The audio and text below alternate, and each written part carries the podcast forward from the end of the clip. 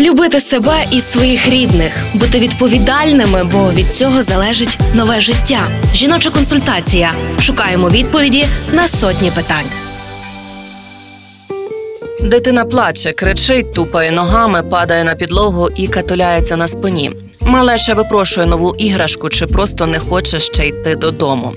Думаю, кожен був свідком такої сцени в торговому центрі, дитячій кімнаті чи на майданчику в парку. І кожен бачив розгублені очі батьків або навпаки їхній ігнор дитини при такій ситуації.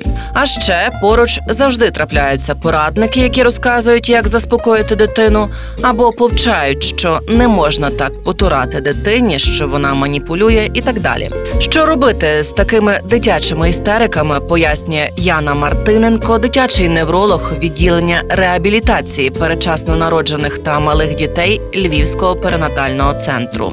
Коли ж ця ситуація виникла, в даний момент ми не мусимо дитину вчити, що так не можна робити. Ми ще більше її будемо агравувати таку поведінку. Ми мусимо дати дитині час заспокоїтись, зрозуміти, що вона робить то є неправильно. Як тільки дитина заспокоїлась, ми беремо її на руки і розказуємо тоді, що це неправильно, чому так не треба робити. А що наступного разу ми з тобою зробимо, щоб такого не було. Це одне дитина це є особистість, мусить право вибору мати. Я завжди намагалася, наприклад, старшу дитину дати можливість йому право вибору, але ставила такі умови, щоб це було для мене зручно. Але він тоді відчував, що це він самостійно зробив.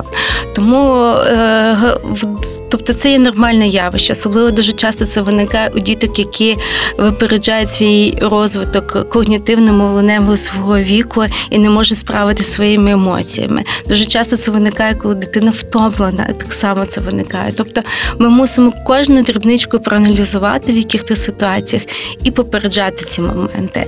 Да, це буває дуже часто, коли є дитини, мають е, ознаки інші ознаки е, порушень розвитку, наприклад, гіперактивний розлад, так, дефіцит уваги, вони більш виражені ці симптоми.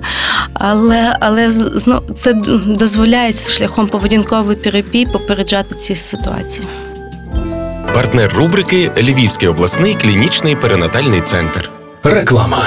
О, у вас буде поповнення? Так, стоїмо на обліку у Львівському перинатальному центрі. Клас! А ми там Марка народжували і до педіатра туди ходимо. А ще там лікують безпліддя і мають банк грудного молока. Ну реально найсучасніший пологовий. Львівський перинатальний центр, вулиця Джорджа Вашингтона, 6. Тут мрії стають реальністю.